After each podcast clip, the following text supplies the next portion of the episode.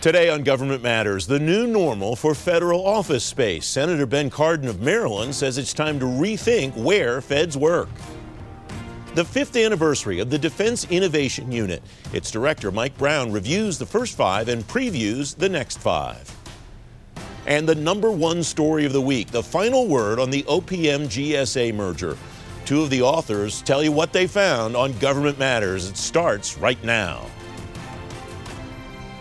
From Washington, D.C. and around the world, this is Government Matters with Francis Rose. Thanks for watching the weekend edition of Government Matters, the only show covering the latest news, trends, and topics that matter to the business of government. I'm your host, Francis Rose. The Department of Agriculture will consider new telework policies that expand employee access to remote work even after the pandemic's over. It's one of several agencies looking at telework policies in light of the virus, and it could have big implications for how much office space the government needs in the future. Maryland Democratic Senator Ben Cardin's proposing a new look at how the government gets and uses office space. Senator Cardin, welcome. It's good to talk to you. What do you think the uh, office space footprint of the federal government could or should look like after the pandemic? Well, Francis, first of all, it's good to be with you. And let me thank our federal workforce. Uh, they're the frontline workers, and they have really stepped up during COVID 19 to serve our nation. And I thank them. They put their own health at risk and they did what was necessary to carry out essential functions. But we also know that we can be much more efficient on the use of telework. We've been urging for a long time a more direct policy that allow agencies to use telework more efficiently for their workforce. So we expect coming out of COVID-19, where we've been able to demonstrate how telework works, that we will be seeing a more enlightened policy in agencies on the use of telework. That certainly will affect the footprint but we don't think it would have a dramatic impact on the, the size or needs of federal facilities. We do want federal facilities to be more efficient, more environmentally sensitive, more uh, using green technologies, but we also expect that there'll be more liberal use of uh, telework policies. One of the comments that you made that uh, Federal News Network reported on recently was the idea that this is not just a benefit to the worker, this is a benefit to the provision of the service to the citizen. What have you seen or what have you learned from your constituents over the past year, Senator, that, that indicates that that's the case? Well, you're exactly right. It's so much more convenient for constituents to be able to get services if they don't have to leave their home. So we've seen the advantage of using technology to, to advance the mission of the federal uh, agencies. So yes, and I, I, just speak from my own personal example. I've been able to get all around the world a lot faster and, and a lot more efficiently. I've been able to get through my state, uh, but a use of technology that I couldn't do before without leaving my office. So I have found that we can be much more efficient in meeting the needs through telework. We save not only the commute time, we also save the, the challenges of bringing various people together uh, much more efficiently. So it's it's a better way to conduct business. Now it doesn't eliminate the need for personal interaction, but it certainly reduces the inefficiencies of travel. Would you expect to see the layout of federal real estate different uh, in a post-pandemic environment? More space for people, um, maybe a, a, a, move away from the hoteling environments that we've seen uh, become popular over the last five years or so, or is it just too early to tell, Senator, what you think that will look like? No, I, I do think you're going to see different configurations. We now recognize that uh, there are areas and needs that will occur that's hard for us to fully predict, like a pandemic. So, therefore, as it relates to having better spacing, that's something that should be built in to our federal requirements. Having a much better ventilation system, I think you're also going to see as part of us moving forward to protect our federal workforce and provide an environment that can meet the needs of the future how would how do you propose that we prioritize whether the government should own or lease its space? There's been a lot of discussion over the years about whether the government should be uh, a landlord to itself or tenants to private sector companies, those kinds of things. Does that matter, or is it more functionality and, and mission delivery in a particular uh, uh, application, sir? Well, Francis, that's a great question, and there's multiple factors that go into whether the government should own or whether the government should lease. Uh, certainly, leasing gives us much greater flexibility. Ownership at least directly, may be less expensive on the long run, but may be more costly on the short run. So there are a lot of factors that go into whether we lease or whether we own. Some of it, it's a security issue. So even if we lease, we have to have long-term leases and have to have control of, of the entity. A good example of that is we look at the uh, new FBI facilities. We were looking at a campus facility. The government has to have total control over the property. So even if it's on a lease arrangement, it's going to basically be an ownership arrangement. The FBI, uh, the building is uh, the, the, delicate one, I suppose, is the appropriate word to use. You and your, your counterparts in Virginia are trying to uh, get it into their uh, jurisdictions. The district would like to keep it. There are a number of efforts at play there. What are the conversations like in not necessarily particularly in the FBI case, but in a in an issue like this because those might come up over the next several years as agencies think about where they need to be and, and where they should be, where where and where it's reasonable for them to be from a cost perspective. Well, I think the issue concerning the FBI ran into an obstacle because of one person, and that was the person who occupied the White House, who wanted to keep the, the FBI for uh, personal reasons on Pennsylvania Avenue. Every study that's been done shows that the security needs of the FBI needs a campus type facility that cannot be accommodated in the Hoover building. So I don't think there's much disagreement that we need a campus type facility for the purposes of its uh, security concerns as well as bringing together the critical mass necessary to carry out the critical function of the FBI. You're correct. There is competition between Virginia and Maryland. Uh, we uh, we're very bullish on Maryland. We think Prince George's County is the right location for that facility. And we have all of our stakeholders in Maryland supporting that decision. Uh, we hope we can put that back on track now that uh, President Trump is no longer in the White House. Uh, Senator Cardin, we have about 30 seconds left. Uh, legislatively, are there things that you and your colleagues can do regarding the federal footprint overall? Oh, absolutely. Uh, we, we're the policymakers of government. We can certainly work with policies that uh, deal with the, the size of the federal footprint, the, uh, the commitment to our environment, and our commitment to the safety of our workforce. All that can be built into federal policies. Senator Cardin, thanks very much for joining me today. I appreciate your time, sir. My pleasure. Thank you. Up next, the Defense Innovation Unit hits the five year mark. Straight ahead on Government Matters, a review of the first five and a preview of the next five. You're watching ABC 7.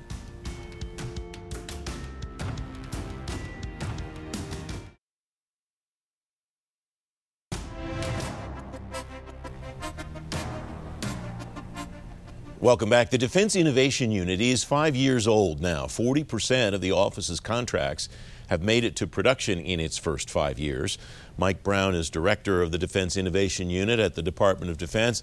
Mike, welcome. Thanks for coming on the program. Congratulations on your first five years. What stands out to you as the most important contribution that you and your team have made to the Defense Department in its first five years?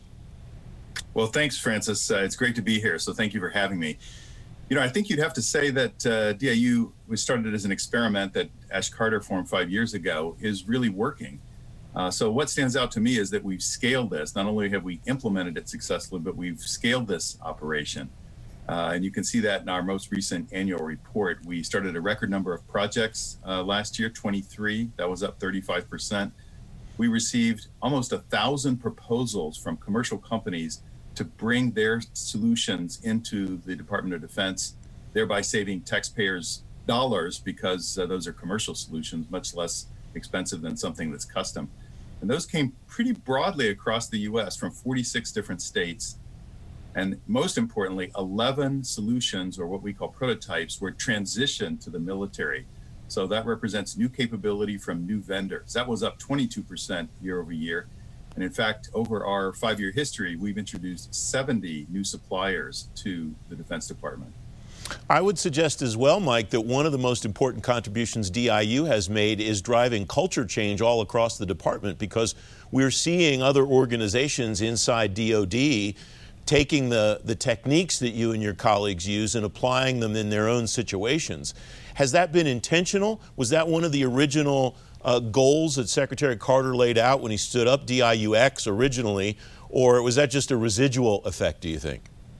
I think you'd have to say that's a bit of serendipity, and I think it's a wonderful thing. Uh, it's really going to be important as budgets become tighter at the Defense Department over the next several years for us to take advantage of commercial technology. Not only is uh, more of the modernization priorities that we need going forward commercial, things like AI, autonomous systems, cyber, areas like that.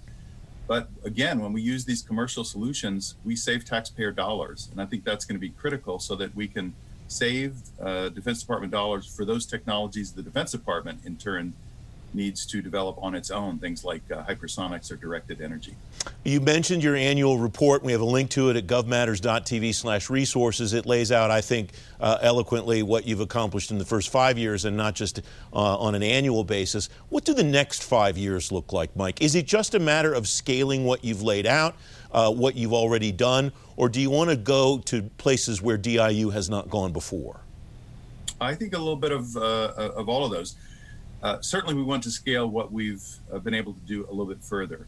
Uh, we'd like to see that transition rate uh, increased. We've been able to translate 35% of the projects that we started uh, finding, way, finding their way to a finished solution. This past year, we increased that to 43%, and we see no reason why that can't be 50 or 60%. So we're working on the types of things that will allow us to increase that transition rate and deliver more capability to warfighters. One of the other areas we're thinking about is how can we avoid that uh, DoD created valley of death when a successful vendor gets a prototype that's proven in a military application, but then we don't have the funds for it? Because as uh, as everyone listening will know, it takes two years to program a dollar of def- in the Defense Department, meaning we have to start two years before we're going to spend that dollar thinking about where it's going to be spent. There's some interesting ideas uh, afloat right now that would uh, shorten that amount of time so that for these innovation projects that are ready to be scaled, we could move a lot quicker on the budget front. What was what will have to happen to do that? Do you need permission from Congress? Do you need policy changes inside the Pentagon? What do you need to accomplish that, Mike? A little bit of both. I think uh, as the department thinks about uh, innovation, uh, how can we move a little bit quicker and be sensitive to this issue? But yes, we'll need some help from Congress, uh, both authorizers and appropriators. And fortunately, there's some discussion that's happening now across both of those sets of folks, uh, authorizers and appropriators, provide something that would allow us to scale successful innovations more quickly. Given the discussion uh, here in Washington about the overall size of the Defense Department budget and the expectation that it will probably either hold steady or get smaller in coming years, how much of what you're talking about, how much of what you want to accomplish in, say, the next five years is budget sensitive, and how much of it is just dependent on continuing to demonstrate results? Well, I think we need to work on both. We need to improve our own execution. As I mentioned, we're increasing our transition rate. We're deepening relationships across DoD to make sure that we're working on some of the most important problems. We're even working across the interagency now. Uh, we have relationships with several groups within the Department of Homeland Security, Coast Guard, uh, the Cybersecurity and Infrastructure Security Agency at DHS, NASA. So we think there's a lot of opportunity to work some projects that uh, that move across government. One of the areas that is budget sensitive for us is a new initiative that we're able to start this year. It's called National Security Innovation Capital. We really believe that uh, there's a need for more hardware vendors uh, for the military, and this gave us a way to start to provide a catalyst for private investment that could come in and support more hardware vendors. Most of the uh, venture capital in our country has moved to support software. We're big fans of that because the US has a comparative advantage globally in software, but there's a need for some more hardware vendors, things like uh, batteries, uh, quantum sensors, components for space. And we'd like to see the US take a leadership role in creating some of those new vendors who would eventually be vendors for DIU projects. Mike Brown, congratulations on the first five and good luck in the next five. Thanks very much for joining me today. Thank you, Francis. You can find a link to DIU's annual report at govmatters.tv slash resources. Up next, the number one story of the week. The congressional review of the OPM merger is complete. Straight ahead on Government Matters, its authors tell you what they found. You're watching ABC 7.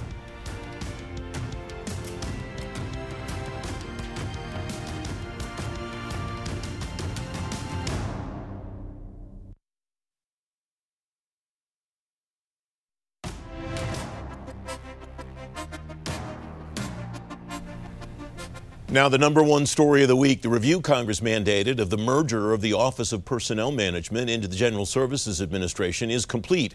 Its authors find that merger wouldn't have solved the problems at OPM that the Trump administration thought it would. Janet Hale is former Undersecretary for Management at the Department of Homeland Security. She is a NAPA Fellow. Peter Levine is Senior Research Fellow at the Institute for Defense Analyses, former Acting Deputy Chief Management Officer at the Pentagon. Both are on the team who produced this report. Welcome to both of you. Thanks for coming on. Peter, I start with you. How did this team go about conducting the work that it did? Well, first of all, Francis, it's great to see you again, and thanks for having us both on. Um, what we, the way that, that NAPA works is we have a study team and a panel. Um, the panel is is an advisory panel that gives direction uh, provides advice, shapes the recommendations, shapes the work. But we have a study team. We had a fabulous study team on this case that actually goes out and gathers all the documents, reviews all the documents, the laws, the regulations, interviews everybody you can imagine who has any knowledge of the issue, and brings that material back to the panel. So we were able to to approach the issue with an open mind and know that we would have a great fact-finding effort to support our efforts as we went forward. Janet, how did you get to the point that we saw in the headlines all this week, which was, as I mentioned, that your team determined that the merger would not have worked the way the administration thought it might have worked? So, as, as, Peter referenced, there was a lot of documentation, a lot of conversation about what was the role of human capital in government. And I think our number one conclusion, and we got there very quickly, was a merger wasn't the answer. It was really strengthening human capital across the federal enterprise and strengthening OPM's hand in that. And that really was much more forward looking than back about a proposal that really um, probably wasn't going anywhere anyway. But it was a very futuristic what does OPM and the rest of the federal government need to do to strengthen human capital? Janet, the cornerstone of our government. Janet, the primary takeaway that I have from all 23 of these recommendations is that the Office of Personnel Management needs to be more strategic than tactical, and that it is highly tactical now. Am I reading that right? And if so, drawing on your management experience in government, Janet, how do we get OPM from where it is today to the vision that you and your team lay out in this work? You read it absolutely correctly. Uh, first of all, we have to strengthen the vision and the execution of having human capital have a front seat in this government process. We need to have strategic leaders at OPM. We need to have not dual hatted. How many times have we seen the OPM director or acting OPM director be the deputy director for management at OMB? We need somebody focused on human capital across the government. And then we need them, as you referenced, to getting out of their compliance based to much more focused, future looking, value added, uh, strategic human capital to assist the agencies. Some agencies probably need more help than others. Help, I put in quotes, but you know, if you look at the large agencies where Peter or I serve, strong human capital organizations, but there may be some smaller ones that need the strategic assistance from OPM. Let's get them into doing the jobs that will benefit all across government and not into the did you dot an I or cross a T right. P- Peter, one of the recommendations that I thought was most interesting, actually a suite of recommendations, but it revolved around the same theme, was the idea of moving OPM away from the fee for service model and toward an appropriated model. Why is that so important in the view of your team? So we're talking, Francis. We're talking about a culture shift here. The culture shift from compliance to assistance, and it's this is something that I think you and I have talked about in the area of, of acquisition, where where where you want to shift from the view of, of of procurement people. How can I make you comply with the rules? To have the procurement people have the view how can I help you achieve your objectives within the rules? We want that same kind of shift for personnel that we've been looking for in the acquisition system for so many years. So, um, involved in it, one way to do that is to delegate more to the to the agencies. Um, and OPM has a lot of authority to do that already. They may, may need to get more authority from Congress to, to delegate to the agencies, but there's a lot they can do within the authority they already have. Um, and then they need to take a more strategic view of compliance instead of looking at compliance on a case by case basis um, and trying to review individual transactions. They, they ought to be taking a more risk based approach and looking at, um, at uh, agencies as on a, on a holistic basis, not transaction by transaction, but is your program something that is working in a way that is consistent with the merit system principles? If so, we can let you run with that. If we see problems, then we'll then we'll come in and try to work with you to fix it. But we're not going to try to run the system from the center on a day-to-day basis. Janet, we have a little bit more than a minute left. I wonder how much of the onus based on these recommendations is on the Biden administration to make changes at OPM, and how much of the onus is on Congress to give this or some future administration the latitude to do what you and your colleagues are suggesting?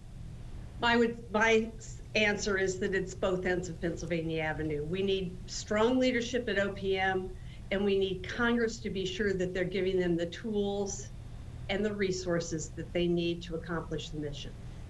Peter, uh, final thought from you. What would you like to see happen first among your recommendations moving forward? I think that that is it's the culture shift that we're looking for. It's great that we've got a new leader coming in. I'd like to see that new leader not be double-hatted with OMB, and I'd like to see that new leader occupy the, the office for the entire term. Uh, we've had too much turnover in that office. We really need steady leadership to rebuild and reinvigorate OPM in the model that we're talking about.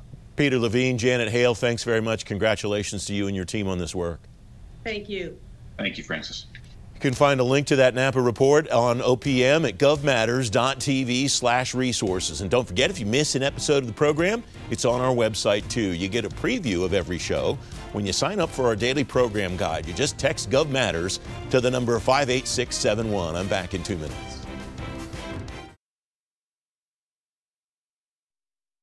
That's the latest from Washington. Join me weeknights at 8 and 11 on WJLA 24/7 News and next Sunday morning at 10:30 on ABC7 to stay plugged in on issues that matter to the business of government. Thanks for watching. I'm Francis Rose. Thanks for listening. Our daily program is produced by Cherise Hanner and Ashley Gallagher. Christy Marriott leads our technical crew. Our web editor is Beatrix Haddon. Government Matters was created by George Jackson. Visit govmatters.tv for articles, videos, and more, including our first feature length documentary, The Dawn of Generation AI. Government Matters is recorded at WJLA TV in Washington, D.C. Copyright Sinclair Broadcast Group.